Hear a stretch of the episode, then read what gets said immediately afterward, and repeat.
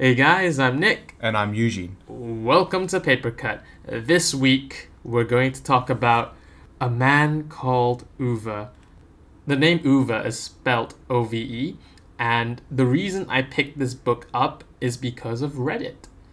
There are a few pages on Reddit about book suggestions, and I decided one day, like, screw it, I might give one of these th- ones a shot. And the one that always gets popped up is this one, A Man Called Ove. And it's a really simple story. It's about a grouchy old man with a heart of gold. Okay. Sounds like Up. It, it kind of is. It feels like it in a way. The story, however, it's split into the past and the present. I'd say the split is more focused on the present, and the past is just to explain this character. Also sounds like Up. It sounds like Up, right? Hmm. It's a fairly new novel. It's like 2012. Anyway, in the present, it's about this old guy, Ove, basically thinking about killing himself. I know, it's great, isn't it? Great way to start. Lovely, lovely. And he thinks about killing himself after the death of his wife. So his wife, you know, was his everything, was his world, and he mm-hmm. decides that he wants to kill himself. And then all of a sudden things happen in his neighborhood that require his attention. And so, for example, meets this family who lives right opposite him, very new, and they keep going to him for help and everything, and all sorts of misadventures come up there. He has a neighbor that he used to get along really well with, but not anymore, and some stuff happens there, and there are other things as well happening. He realizes he has things to do and he has tasks to get done, and he's that kind of person, very straight. Like, I need to get XYZ done, I need to get XYZ done before I can rest or anything like that. Mm-hmm. So he's that kind of person and he decides, okay, I'm going to delay my death until after I do this. And he keeps delaying his suicide. And so that's the present. And in the past, it fleshes out like his upbringing, his marriage with his wife, things that happened in the neighborhood before everything else happened. So it's in that sense, it's that two parter. It's a very simple story. Like it's not meant to be a, uh, an intense read. It's not meant to shake the very foundations of society. Yeah, I'm I'm hearing kind of like a slice of life thing. Only like it's like him delaying slicing his own life off kind of book, right? Well, that that's basically one way to put it. And it's really simple in that I read it over 2 weeks, mm. but honestly, I could have read it in 2 days. Like the writing is simple and to the point. There's no crazy world building. Yeah, screw you, Tolkien. Like it's just a town, okay? It's just sorry, it's not even a town. It's just a housing estate and you don't even know where this town is. Like I didn't even know this was written by a Swedish author until very late in the book. Like I was just like I decided to look it up like where on earth is this place? Where is this based? I thought it was based in England. And then there were parts of the story where I was like this is not England.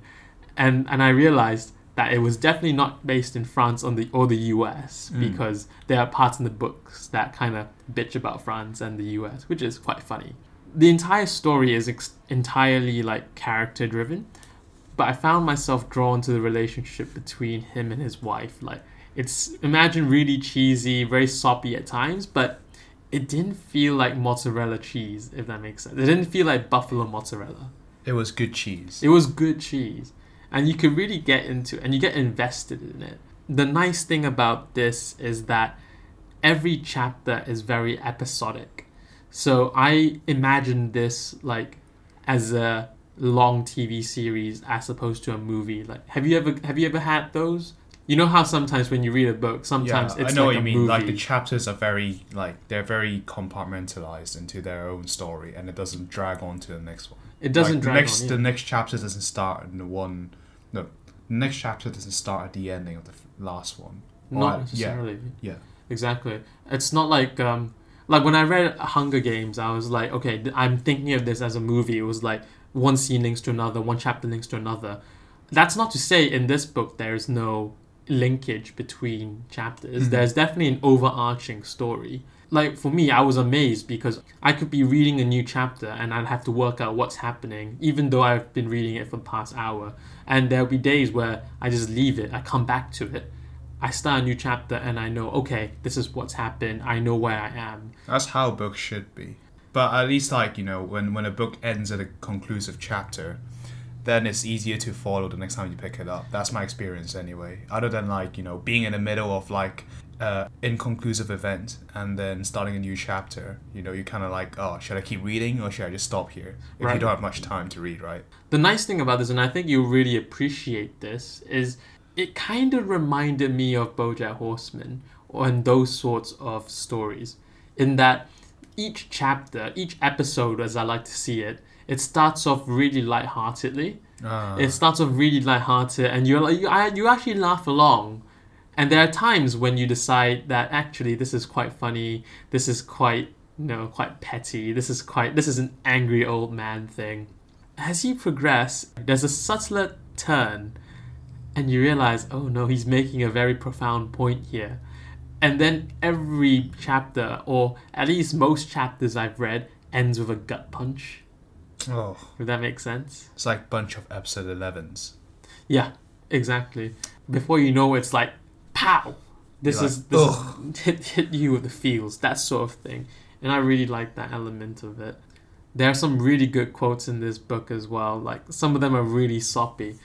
I'm, I've been thinking about when I was writing this up. Like Mhm. you know, there's a scene where her his father-in-law dies, or passes away of natural causes, and his wife goes, "Hey, my uh, my dad's dead now. You have to love me twice as much now."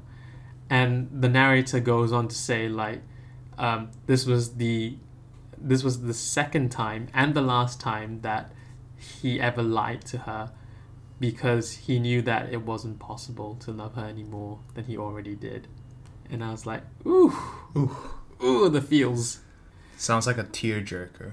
I think that those are the best kinds of books. So, like, have you ever realized that the best stories, the ones that you get invested in and you tear up about, Mhm. are the ones that make you laugh in the first place? Gets you invested in the characters first and then kill them off. So yeah, precisely, but not in a not in a Not in a cruel way. not in a cruel way. But there's some characters where they're just in the shit from the start, and you just you can never get into them or get invested in them. You can't feel bad for them because you don't know what it's like for them to be good, right? You don't know what the happy times look yeah, like for them. Yeah, exactly. So like a big example I always use is Attack on Titan.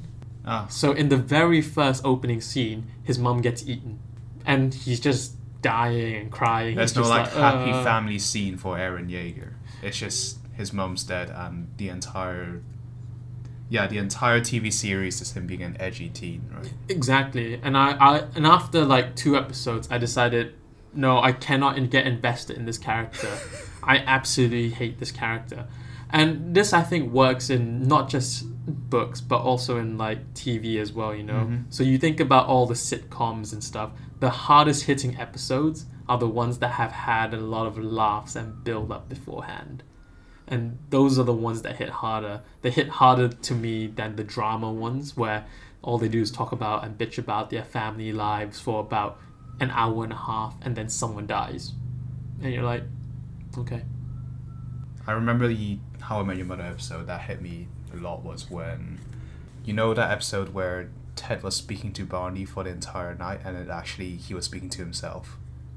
That that one was one that hit me really hard, and that one was like it had all the elements you talked about. So, you know, they had all, all jokes and like stuff. They were they were deciding what to do, um, in the night out, and then Mhm. and suddenly they realize like suddenly Ted realizes that, you know, he was just contemplating what to do because, you know, everyone else was busy. Oh. Well, So yeah, I, I've kind of forgotten that episode. Um, it's the one where he went to his like wife, like he imagined going to his wife's apartment, and he was like, "In thirty-seven days, I'm going to meet you." oh, okay. I remember Yeah. which one that is now. I guess that sort of encompasses the point I'm trying Yeah. to make. Like, you feel something because there was so much build up, not just shit from the start.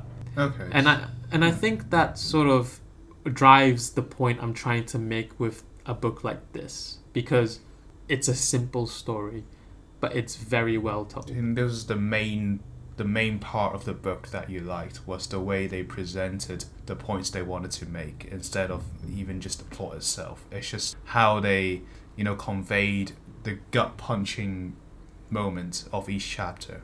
Was that what made you want to talk about this book? The main thing about this one was I just wanted to talk about this because A, it shows that the internet sometimes knows what it's talking about. I think the big point I'm trying to make is you don't your story doesn't have to be complex Mm. and you don't even need fanciful writing. The language was straight to the point, as I mentioned earlier, and you're right. I think you I think you mentioned that as well. There wasn't any coating or any vivid descriptions of the place and location because you can just work it that out yourself. There's no flexing from the author. Like he, he doesn't need to tell me how many trees there are there or how many like sort of statues there are built for Aragorn or something. I don't I don't care about those. I'm s- I, am sorry. I really don't like Lord of the Rings. Tolkien's getting a lot of hate today. Oh God, I've been playing too much Dark Souls. Anyway, I, I really don't like that stuff. And I think a book like this is very good for people who just want a simple read, turn off your brain, and just enjoy. It's a slice of life thing. It's not going to be anyone's like world changing sort of story, but it could be someone's favorite book. It could be one that people go back to because it's comfort food Hmm. you go back to that because it's easy. So I can easily see this being someone's favorite book. I wouldn't say this is a necessary read for everyone though. Okay. You know, as much as I as much as I go on about how I liked it, like I wouldn't say you must read this. This will change your world because it won't. I don't think it necessarily will. But if you It will- just want, but it will make you appreciate yours more. yeah, Okay.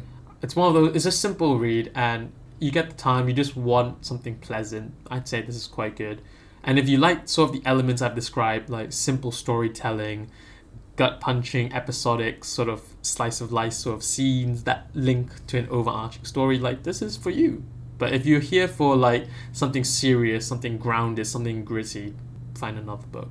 I think like the way you described it, you know, how he keeps postponing his suicide hmm to like do this stuff and do that stuff. It kind of resonates with a lot of people, I feel.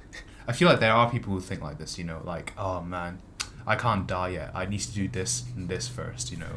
I, I promise you, it's a lot light, a lot more light-hearted than it sounds. Okay. Like the suicide part is somewhat funny at times, but it, it's it's a lot light, Okay, more okay. light-hearted than it sounds. All right, guys, that's all we have for today. Thank you for listening in. If you like what we do, follow us on Spotify. Just type in Papercut Podcast in your search bar or in any of your other preferred streaming sites. If you want to leave us a comment or let us know what you think, you can email us at papercut.cast at gmail.com or Instagram at papercut.cast no caps or Twitter.